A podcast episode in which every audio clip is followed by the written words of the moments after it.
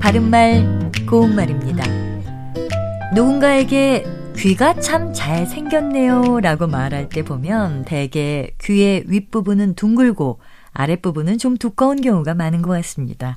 그렇다면 귓바퀴의 아래쪽에 붙어 있는 살을 가리킬 때 귓볼과 귓불 중에서 맞는 표현은 어느 것일까요? 귓볼로 알고 계신 분들도 많겠지만 귓불이 맞는 표현입니다.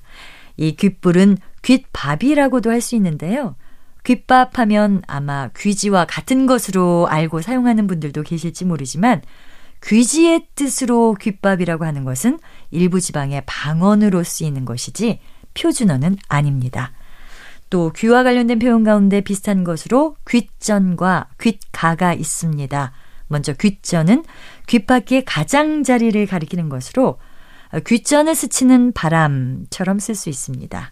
그리고 귓가는 귀의 가장자리를 뜻하고요. 어, 귓가에 입을 대고 속삭이다 같이 말합니다.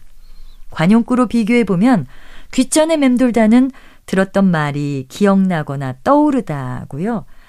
어머니가 하신 말씀이 아직도 귓전에 맴돈다 이렇게 쓸 수 있습니다. 그리고 귓가에 맴돌다는 귓전에서 사라지지 아니하고 들리는 듯하다란 뜻으로 어찌나 놀랐던지 비명소리가 아직도 귓가에 맴돈다처럼 표현할 수 있습니다.